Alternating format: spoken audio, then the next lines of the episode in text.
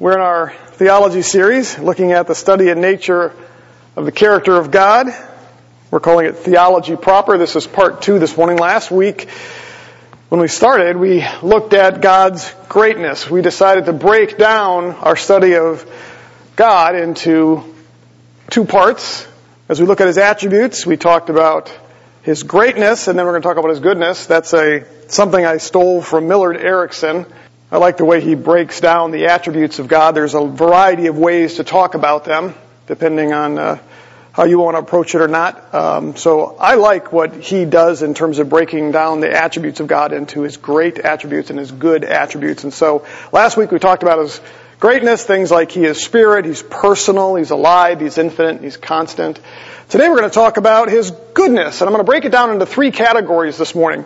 We're going to look at his moral purity attributes. I think there's three of those. We're going to look at his integrity.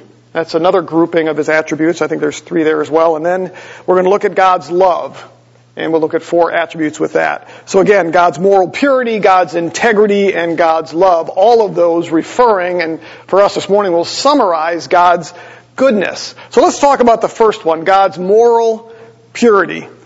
When we speak of God's moral purity, we're referring to His absolute freedom from any type of wickedness or evil. Alright? So God's moral purity is a reference to His absolute freedom from anything wicked or evil. And we're going to see that reflected in three different attributes this morning. His holiness, His righteousness, and then His justice. We'll go down. You'll see those in your notes there. Let's talk about His holiness to start with. That's our first attribute reflecting God's moral purity. First and foremost, I would say that holiness is defined by separateness. Some refer to it as uniqueness. When you get into the forms of this word in the Hebrew Old Testament or the Greek New Testament, that those words that are used for holy refer to something being set apart, something being cut off or being separated, um, apart from other things. In God's case, it means that there is nothing like Him. He is completely unique in His nature and His character. Now, we are like Him in that we share some of His attributes, but He's different.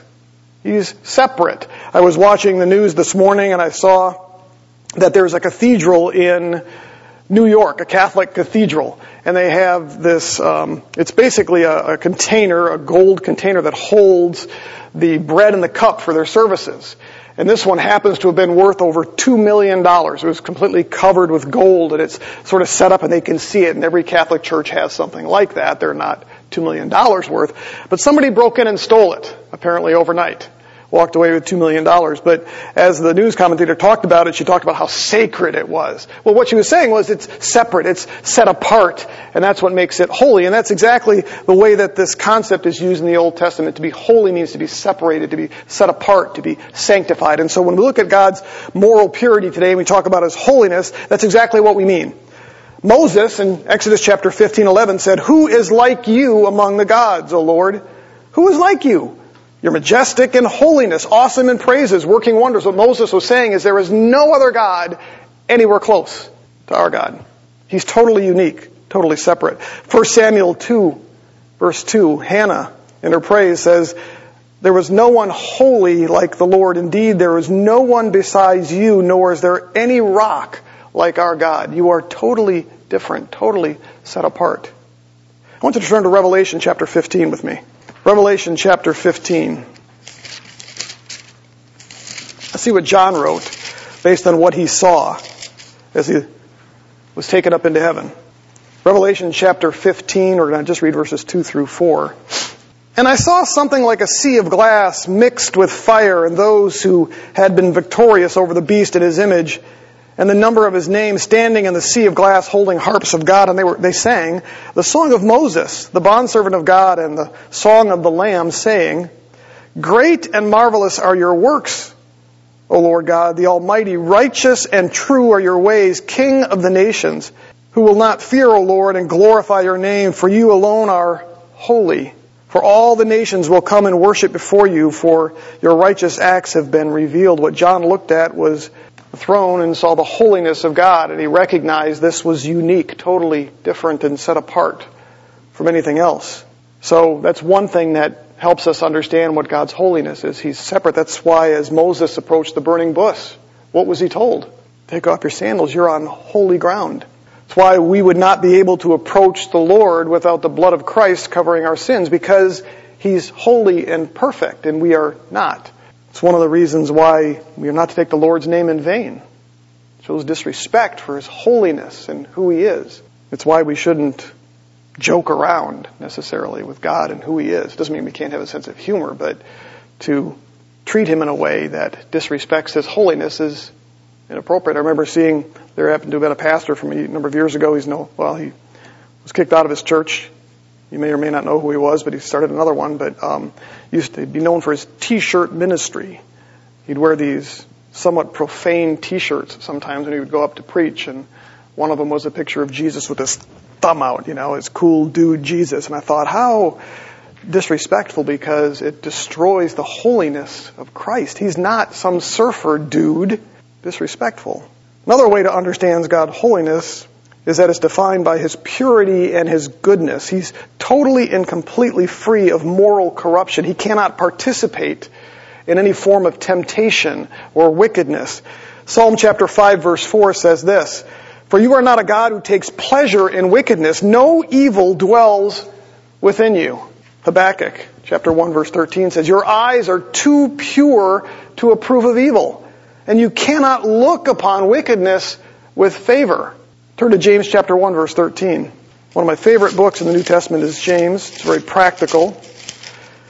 In his introduction, as he talks about temptation and trials, one of the temptations when it comes to trials is to blame God for it. Why did God do this? I was watching the news this week after the shooting, the school shooting, and there were a number of people who had posted articles sort of saying, how could God allow this? How could God do this. And that's the temptation sometimes to sort of put the blame on God for allowing it or for doing it. But notice what James says in chapter 1 verse 13. He says, let no one say when he is tempted, it's the word for tried there. In other words, when you're going through a trial, don't say, I am being tried, tempted by God, for God cannot be the word is tried there again. You may say tempted, but it's the word tried. God cannot be tried by evil, and He Himself does not try anyone. In a sense there, what it means is try someone to fail. We know that He gave Abraham a test, but that was not to fail, that was to prove Abraham, and that's the way God works. And what James is saying here is that God isn't out there experimenting with evil or wickedness or trying to tempt you or to try you to do things because he cannot do that. That is not in his nature and he can't do it because he's morally pure. So, that's the first attribute as it comes to God's moral purity. Another one is his righteousness. This next attribute. What is righteousness? Righteousness refers to how God conducts himself with others. It's an expression of His holiness. In other words, you have holiness which gets right down to the core of who He is. Righteousness is a way that He expresses that holiness. Erickson put it this way, the holiness of God applied to His relationships with other beings.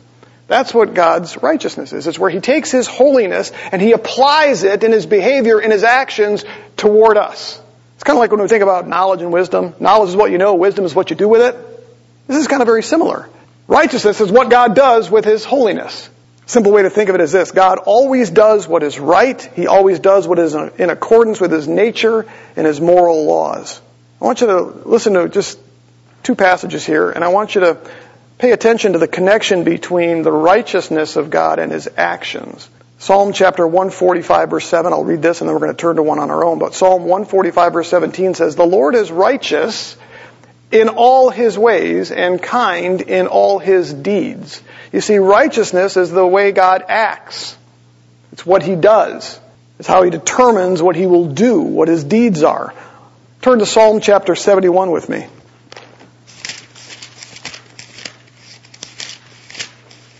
Psalm chapter 71, starting in verse 15. My mouth shall tell of your righteousness and of your salvation all day long, for I do not, for I do not know the sum of them. I will come with the mighty deeds. Notice the connection there between deeds and righteousness. I will come with the mighty deeds of the Lord God. I will make mention of your righteousness, yours alone. O God, you have taught me from my youth and still declare your wondrous deeds. And even when I am old and gray, O God, do not forsake me until I declare your strength to this generation, your power to all who are to come. For your righteousness, O God, reaches to the heavens, you who have done great things. O God, who is like you? If you have shown me your many, or you have shown me many troubles and distress, will revive me again and will bring me up again from the depths of the earth. May you increase my greatness and turn to comfort me. I will also praise you with a harp and even your truth, O my God, for I will sing praises with the lyre, O Holy One of Israel. My lips will shout for joy when I praise, when I sing praises to you for my soul, which you have redeemed. My tongue also will utter your righteousness all day long, for they are ashamed, for they are humiliated who seek my heart. Did you notice how many times righteousness there is coupled with God's deeds and what he did, how he operates? Again, righteousness is God's expression of his holiness. And we saw in this, it's often coupled with other things, like the words that we just read. Um, one of the things we'll find, and this actually is going to move us on into our next one, our next trait, but we'll be there in just a second, but oftentimes righteousness is coupled with God's justice. So that's another aspect of God's moral purity. We're going to get to that in just a second, but Psalm chapter 7 verse 11, David said, God is a righteous judge. Psalm 97 verse 2, righteousness and justice are the foundations of your throne. And so there's a coupling of righteousness with God's justice. What makes God a just judge is that he is righteous. Isn't that the case here on earth? A judge who sits on the throne is supposed to be righteous. He's supposed to make right decisions. And so God's righteousness is often coupled with justice. Turn to Deuteronomy chapter 32. This is critical because this is when God was giving the Israelites the law, the things that He would hold them accountable to. It was to be the guide for their lives, how they were to behave. It was their way of recognizing God for who He was by understanding what was right and what was wrong. And so God is giving them the law in Deuteronomy. You look at verses 3 through 4 of chapter 32. For I, proclaim, I proclaim the name of the Lord, ascribe greatness to our God, the rock. His work is perfect, and all his ways are just. A God of faithfulness and without injustice. Righteousness and upright is he. They are, or they have acted corruptly toward him. They are not his children because of their defect but are a perverse and clothed or crooked generation. You go on and you read this, and what it describes is that God is just because he is righteous. And so there's a coupling of God's righteousness with his justice. And again, it's because of how he acts. If we expect God to issue justice, he can do that because of his righteousness, which again is the way that he acts out his holiness. And you can see how the coupling all works there. So let's look at just God's justice now. That's going to be your next attribute Justice refers to how God holds others accountable to his moral laws. And so you kind of see how this pattern works. We have God's holiness, which is who he is. He holds himself to his moral laws. Then you have righteousness. He acts towards us in his holiness. And then you have his justice, which is where he holds others accountable to his righteousness, to his holiness. So we see this displayed in a number of ways in the Bible. The first two we're going to be in Romans chapter 2. We're going to read that in just a second. It's a large passage, but what we find here in Romans 2 is that God, His justice is metered out by how He punishes sin and how He rewards good. So there's really three different ways that God does this. He punishes sin, He rewards good, and then He actually protects the poor. So there's three ways that we see God's justice metered out. Let's look at just those first two, how He punishes sin and rewards good. That's Romans chapter 2. Got a lengthy passage we're going to read here, Romans chapter 2, starting in verse 1. Therefore, you have no excuse. Every one of you who passes judgment, for in that which you judge another, you condemn yourself, for you who judge practice the same things. And we know that the judgment of God rightly falls upon those who practice such things. But do you suppose this, O man, when you pass judgment on those who practice such things and do the same thing yourself, that you will escape the judgment of God? Or do you think lightly of the riches of his kindness and tolerance and patience, not knowing that the kindness of God leads you to repentance? But because of your stubbornness and unrepentant heart, you are storing up wrath for yourself in the day of wrath and revelation of the righteous judgment of God. He will render to each person according to his deeds, to those who by perseverance in doing good seek for glory and honor and immortality, eternal life. But to those who are selfishly ambitious and do not obey the truth, but obey unrighteousness, wrath and indignation. There will be tribulation and distress for every soul who does evil, for the Jew first and also of the Greek, but glory and honor and peace to everyone who does good, to the Jew first and also to the Greek. For there's no partiality with God. For all who have sinned, sin without the law, will also perish without the law. And those who have sinned under the law will be judged by the law. For it is not the hearers of the law who are just before God, but the doers of the law will be justified.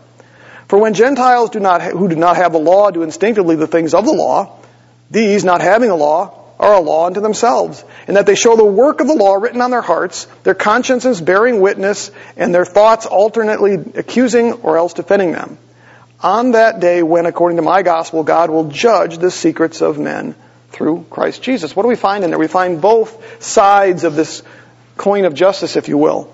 God punishes the wicked, rewards the just. He punishes sin, but rewards good. That's the way his justice works. And it's because he's holy that he can do that.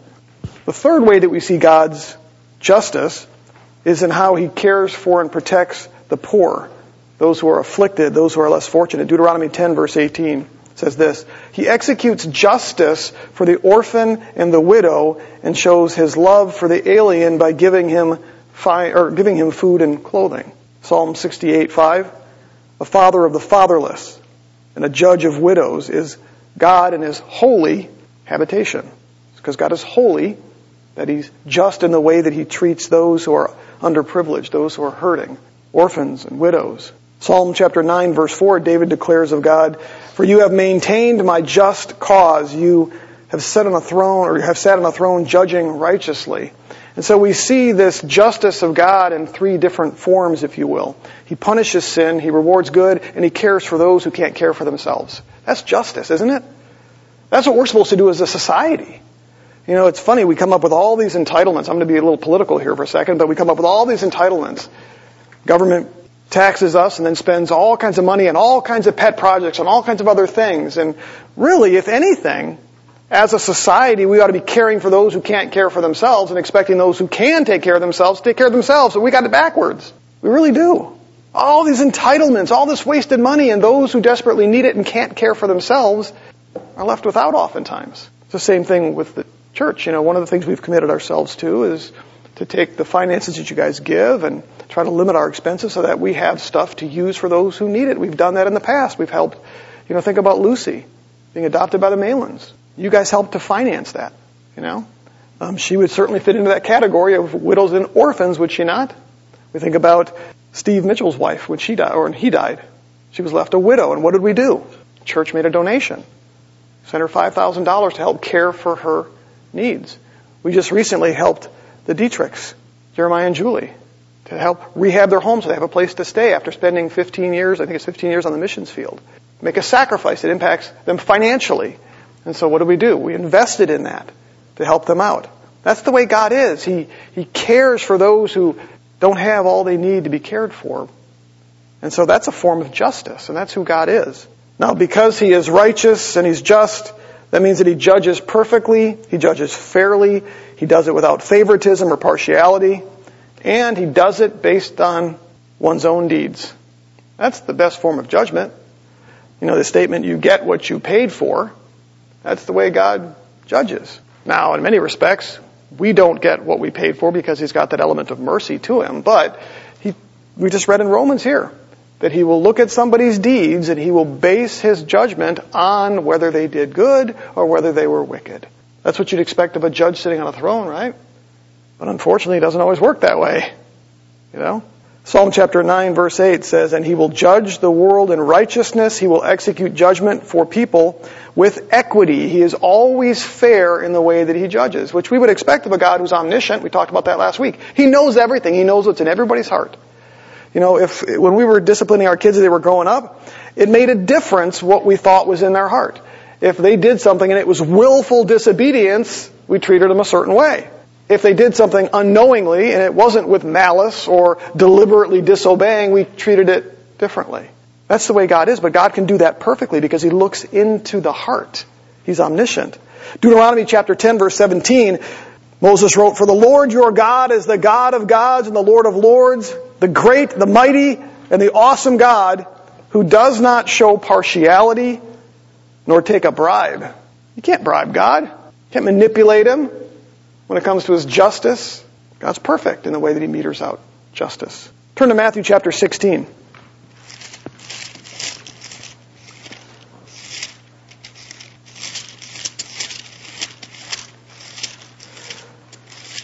Matthew chapter 16, jump down to verse 27. For the Son of Man, Jesus, is going to come in the glory of his Father and with his angels. And look at this. And will then repay every man according to his deeds. Truly I say to you, there are some of those who are standing here who will not taste death until they see the Son of Man coming in his kingdom. Why is this verse important? Because it says that Jesus will judge according to each man's deeds. He's like his father. He's impartial, can't be swayed.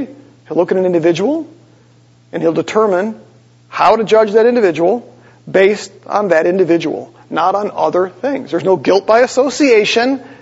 Each man judged individually based on his own sin or his own relationship with Christ.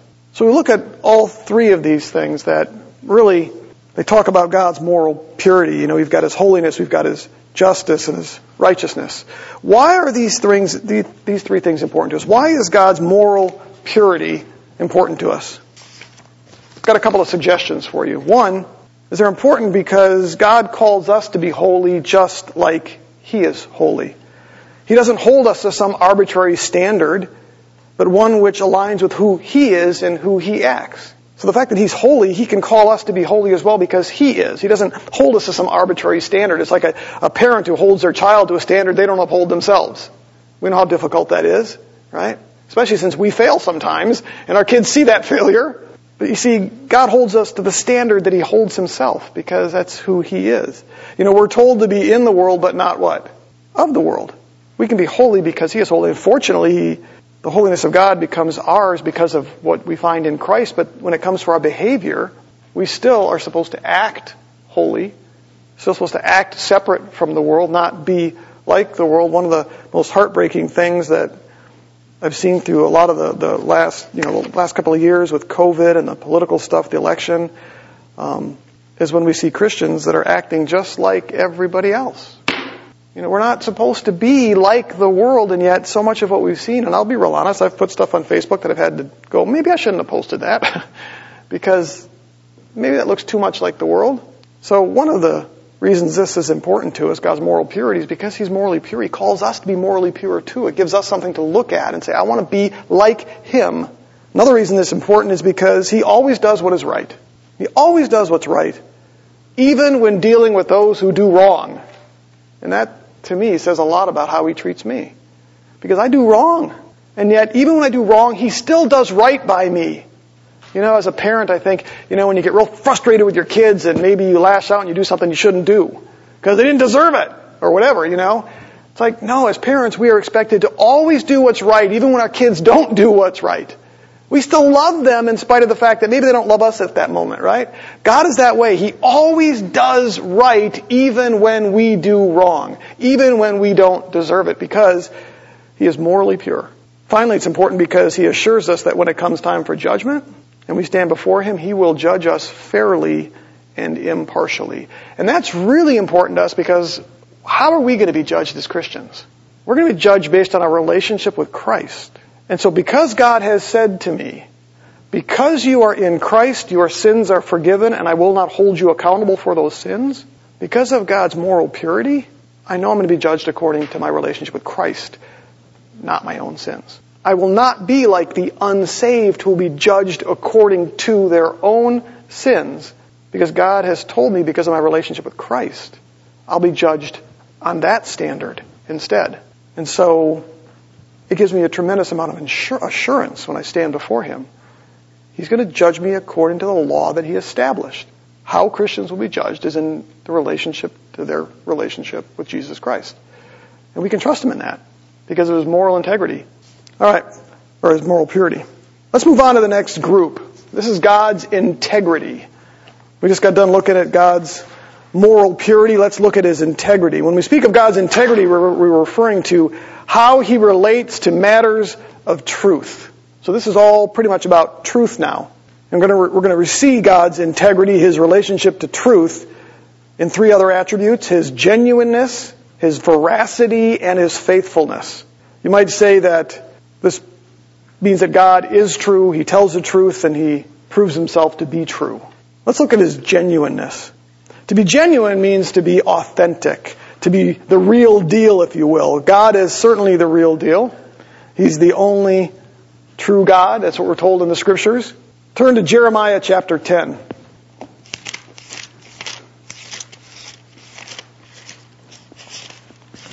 Jeremiah chapter 10.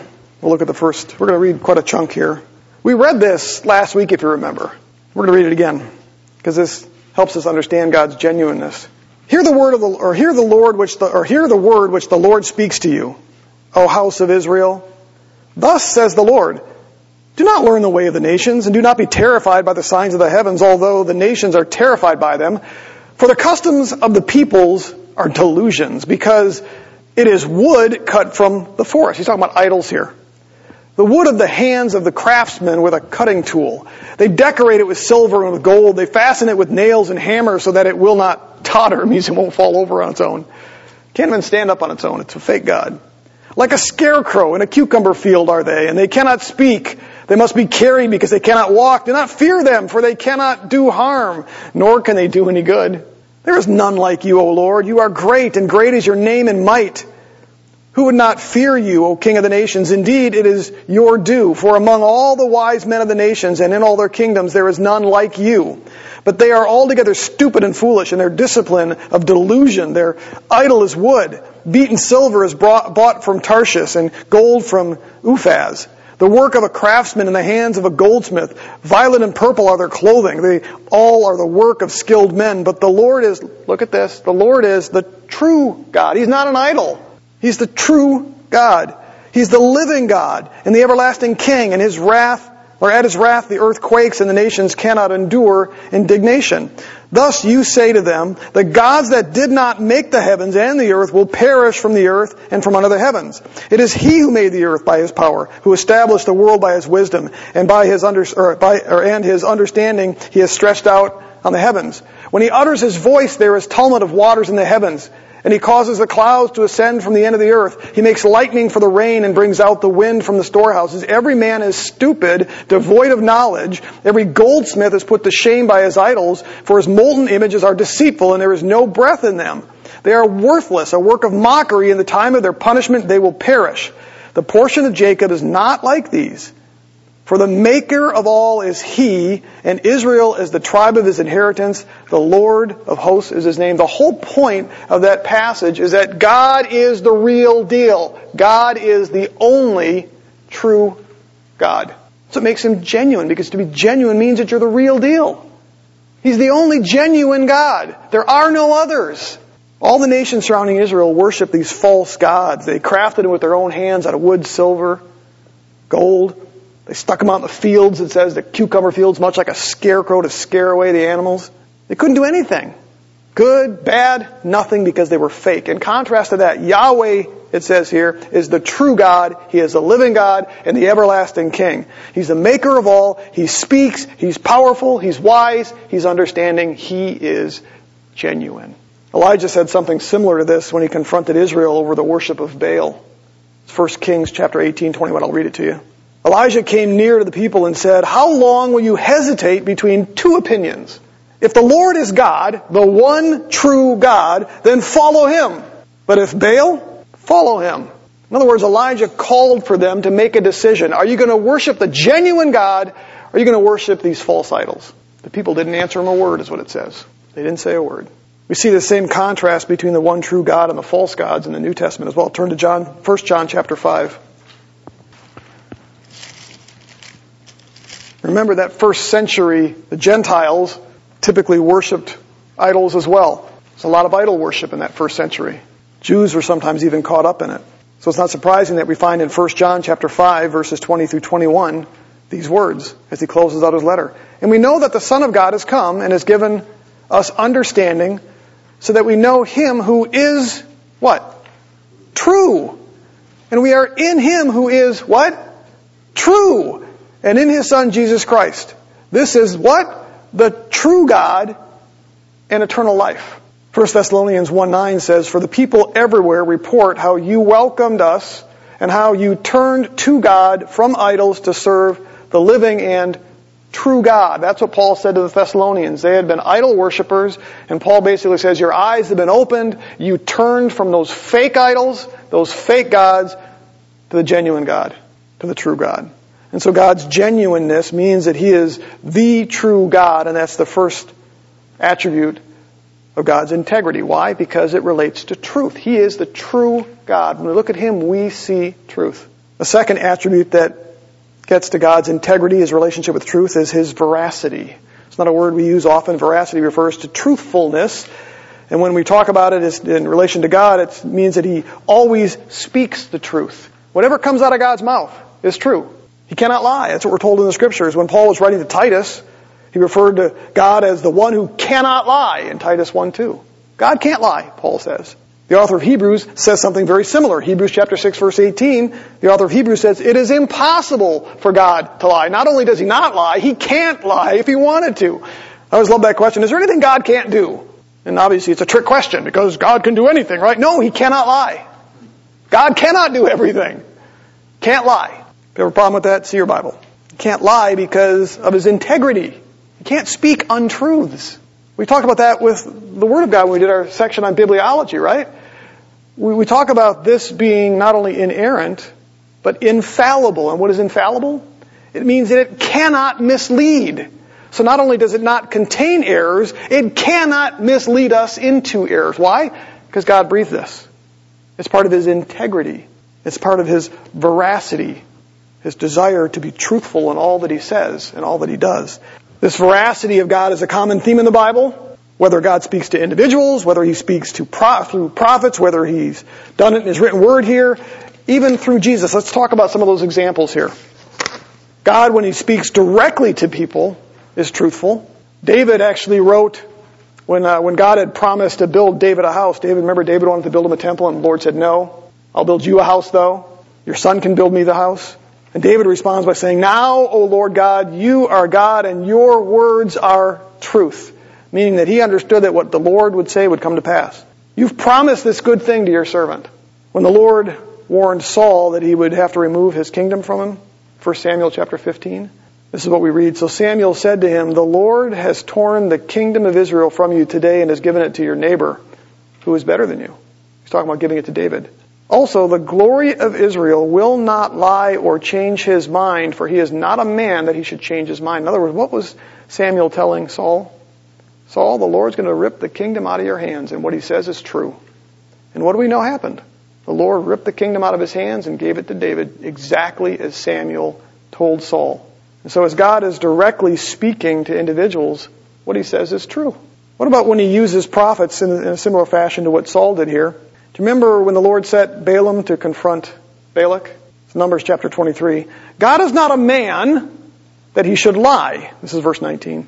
God is not a man that he should lie, nor the son of man that he should repent. He has said, and he will do it. Or has he spoken, and will he not make it good? Again, we find that God only speaks truth. And when he says it, he'll do it. When Elijah raised a woman's son from the dead in 1 Kings chapter 17, she said, Now I know that you are a man of God. This is the prophet Elijah. And that the word of the Lord in your mouth is what? Truth. It's true. So we see that when God speaks to individuals directly, we see when I'm speaking through prophets, that what he says is true. How about Psalm chapter 119? Turn there with me. What about the scriptures? And we talked about that briefly here, but Psalm chapter 119, we're just going to bounce around a couple of verses here. Psalm chapter 119. It's a big psalm. We're jumping down to verse 142. David writes, Your righteousness is an everlasting righteousness, and your law is truth. Jump down to verse 151. You are near, O Lord, and your commandments are truth. Jump down to verse 160. The sum of your word is truth, and every one of your righteous ordinances is everlasting.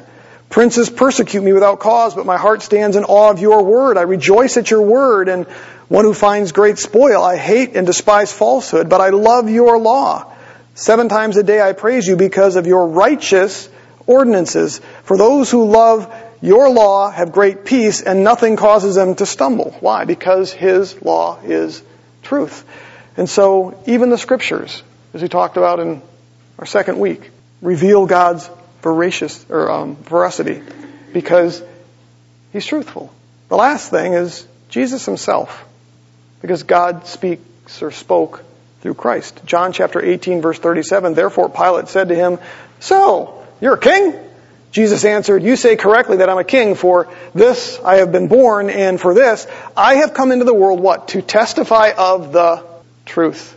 Everyone who is of the truth hears my voice. John chapter 14 verse 6, Jesus said, I am the way, the truth, and the life. No one comes to the Father but through me. So what do we find in this? You know, as we look at this, God is truthful. Whether it's directly speaking, whether it's through prophets, whether it's through his scriptures, or whether it's through Jesus Christ himself. God is truth. Refers to his veracity. The last attribute we have, we're going to talk about this morning, as it comes to God's veracity is his faithfulness. Because faithfulness really has everything to do with truth, does it not? If you say you're going to do something, you do it. You're trustworthy. You're reliable. You're faithful. So faithfulness refers to God keeping his promises, doing exactly what he says he's going to do. Deuteronomy chapter 7, verse 9. Know therefore that the Lord your God, he is God, the faithful God who keeps his covenant and his loving kindness to a thousand generation with those who love him and keep his commandments. So right out of the gate in Deuteronomy, as he's given them the law, he says, God's faithful, and he keeps his covenant to a thousand generations. Why? He's faithful. Numbers chapter 29, verse 13, or I'm sorry, 23. God is not a man that he should lie, nor a human being that he should change his mind. He has said and he will do it, right? As he has spoken. Will he not make it happen? It's again about God's faithfulness. What he says he's going to do, God does. Turn to 1 Thessalonians chapter 5.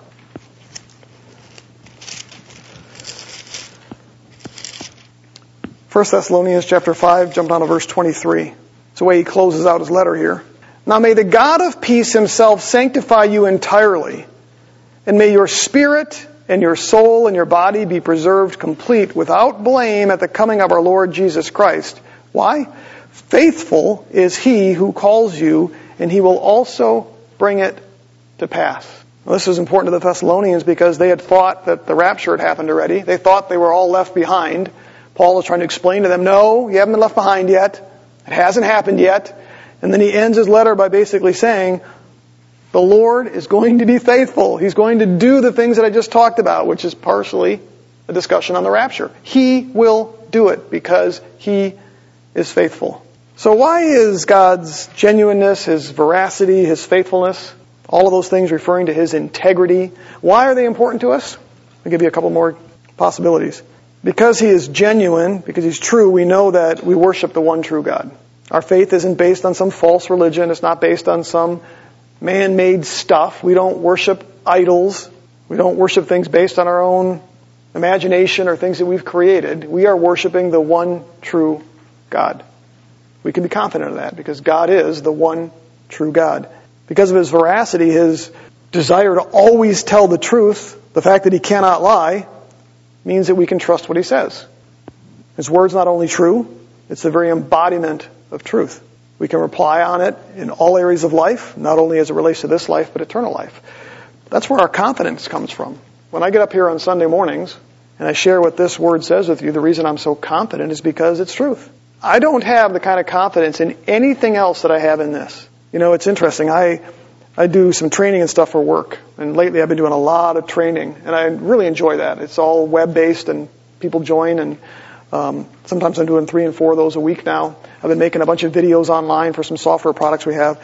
And I enjoy that kind of stuff. Um, but I would much rather do this. And the primary reason is because the confidence I have with this. When I'm in those meetings, sometimes they ask questions that I don't have the answer to. And I get shaken a little bit because I'm supposed to be the expert. They're coming to me and they have me doing these because I'm the expert. And as much as I would love to say that I'm an expert in that product, I'm really not, and I know I'm not. And so I know and I anticipate sometimes that there's going to be things that I can't answer. Or sometimes maybe something that I get wrong. And that can still happen with preaching and teaching, but boy, I tell you, the confidence I have in this is like nothing else that I have. It's because it's true and it's proven it over and over and over and over in my life and in history. I told you, you know, a couple of weeks ago that I love archaeology. Man, I am just every week something comes out, some new discovery that just tells me about the veracity of this book. And so we can trust it. We can absolutely trust it. The last reason God's veracity is important to us here, or because He's faithful and we can have hope in all of the promises that He's made to us. God is faithful. He'll get us there. Won't He? You got nothing to worry about, folks. I've been spending an awful lot of time this last week and a half here trying to put together the last um, section that I'll be doing on this, which is something I should have let Dustin do. End times, eschatology. Makes my head hurt.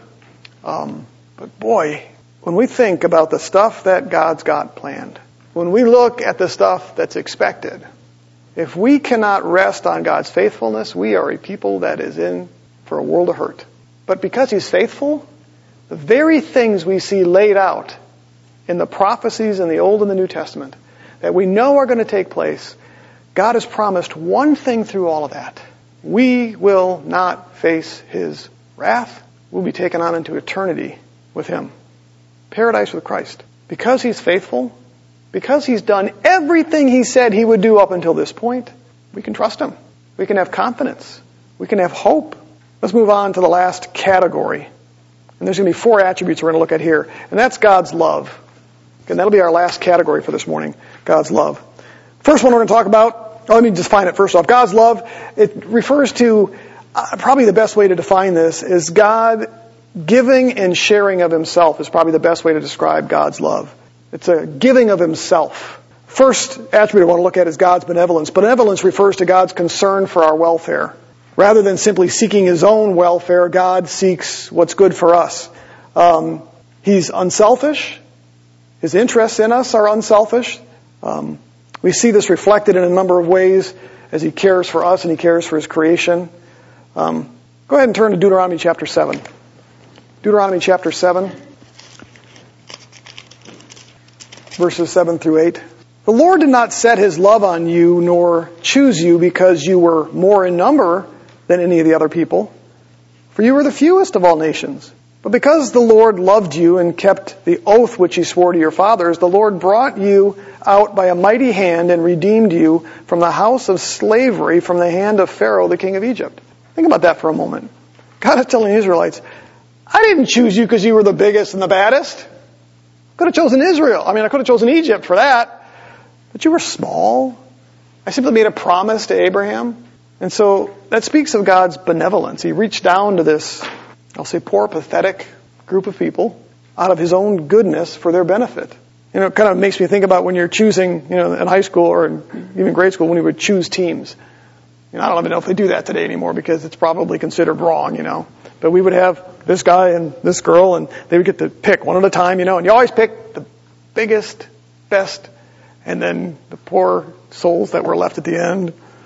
And then you kind of see them fighting over who has to take you, you know. I mean, oh, that's not God. God looks at the shortest. God looks at the weakest. I got you. You know, that's, that's His benevolence. Um, probably the greatest example we have of God's benevolence is what He did for us in Jesus Christ. Isn't that true? What does John 3.16 say? For God so loved the world that He gave His only begotten Son that whoever believes in Him shall not perish but have eternal life. How did that start? Because God loved the world. It wasn't for His benefit, it was for the world's benefit. That's his benevolence. Take a look at Romans chapter 5 verse 6. Romans chapter 5 verse 6. 6 through 10 actually. For while we were still, look at this, helpless, at the right time Christ died for the ungodly. So we not only have the helpless, but the ungodly, and here we have Christ dying for us, right? For he will hardly die for a righteous man, though perhaps for a good man someone would dare to die. But God demonstrates his own love towards us in that while we were sinners, Christ died for us. Much more than, having now been justified by his blood, we shall be saved from the wrath of God through him. For while we were enemies, we were reconciled to God through the death of his son.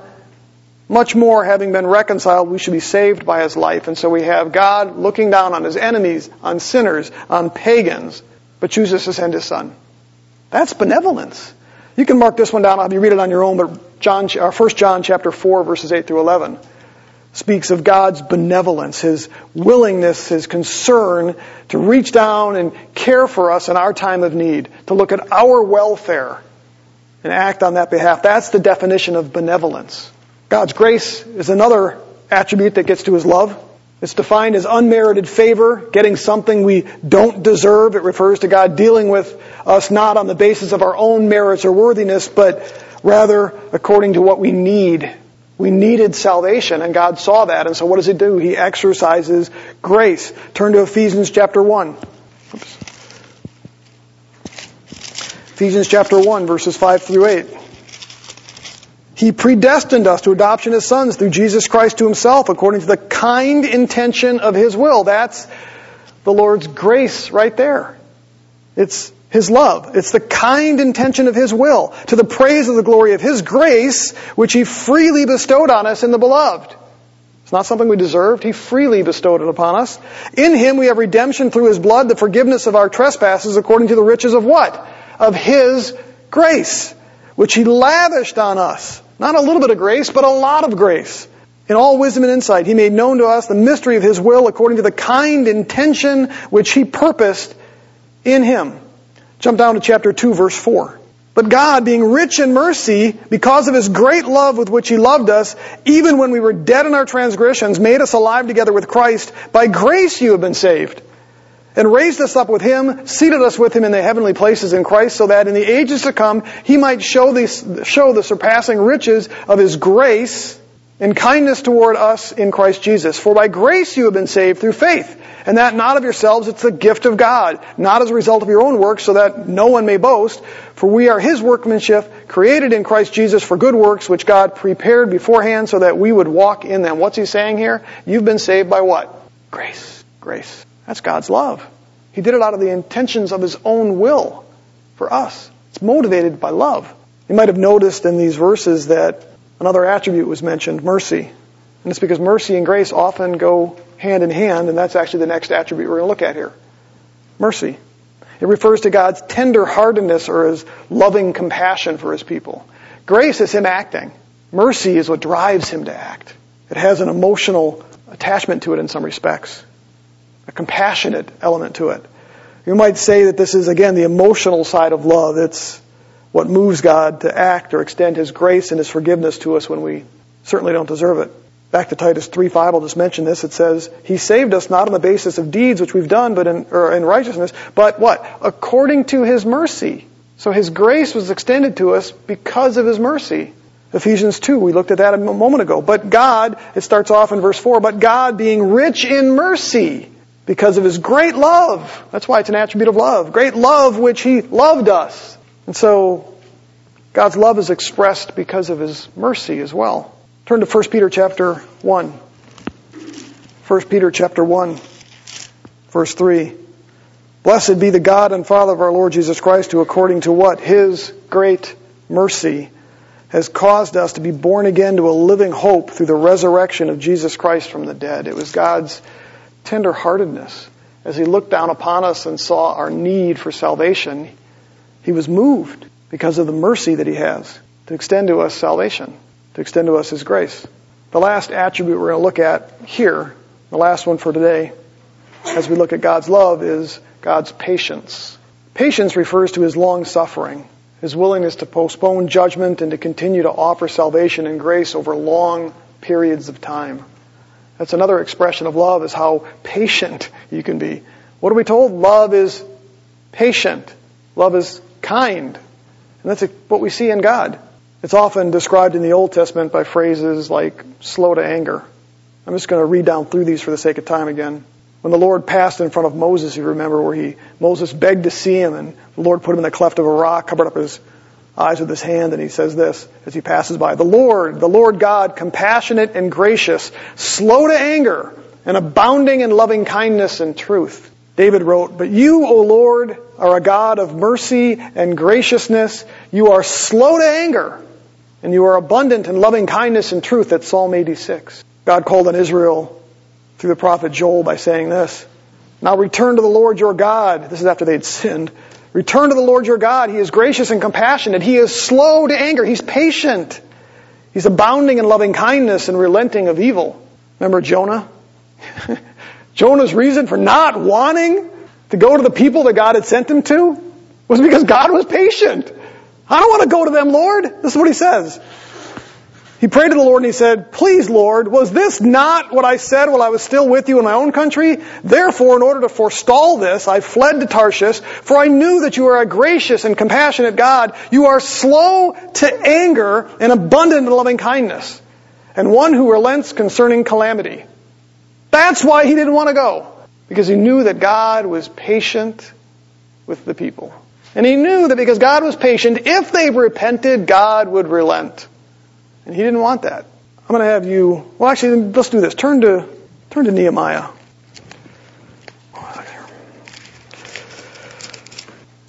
Is that the right, I'm trying to look up if that's the right passage or not. Hold on a moment. I believe it is.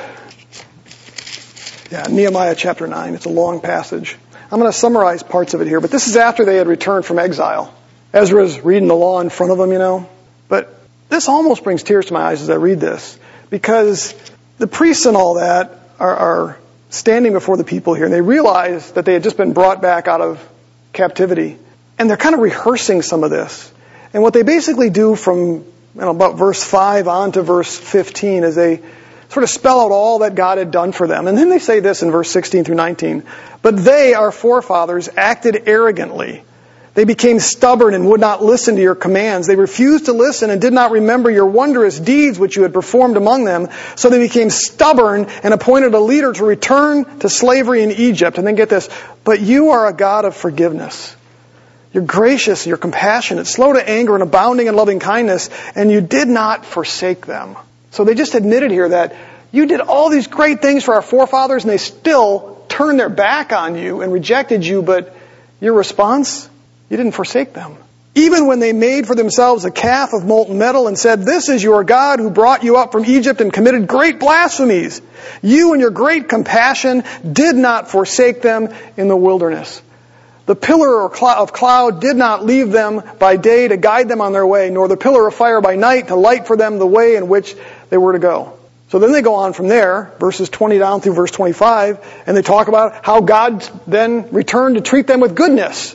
And again, verse 26, but they became disobedient again and rebelled against you and cast your law behind their backs and killed your prophets who, you, who um, had admonished them so that they might return to you. And they committed great blasphemies.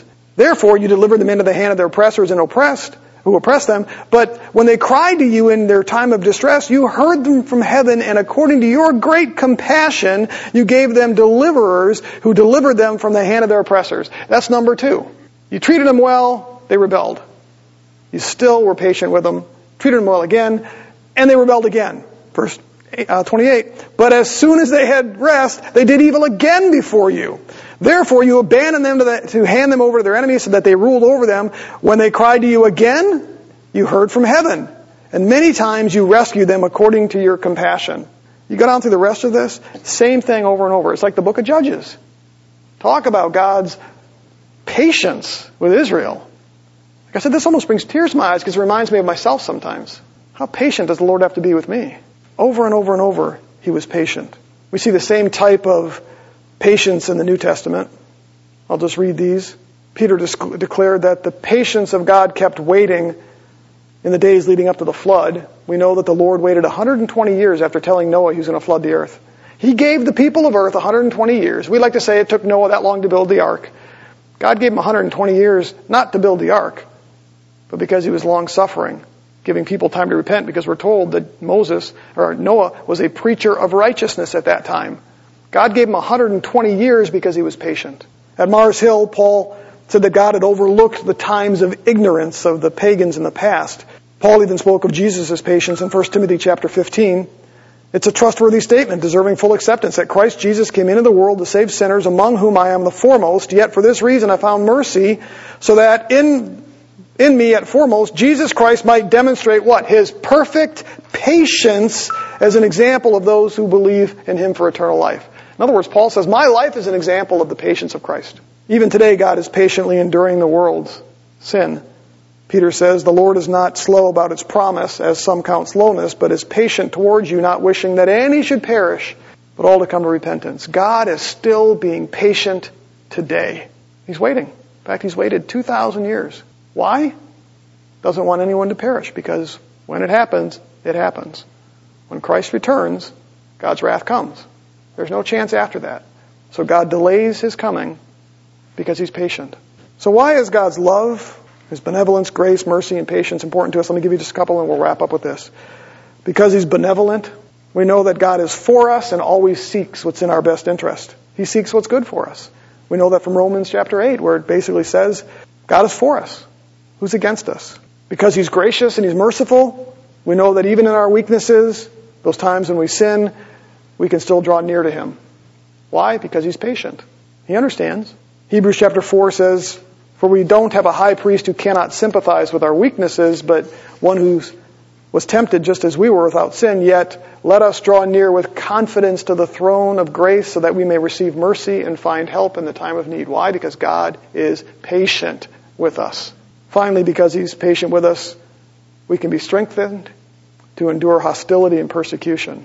Hebrews chapter 12 says, For consider him who endured such hostility by sinners against himself so that you don't grow weary and lose heart. So understanding God's patience with us helps us to stand strong when we're mistreated, when we face persecution and opposition because we're to be like him. So all of these things, God's moral purity, his integrity, and his love all reveal God's goodness to us. Amen?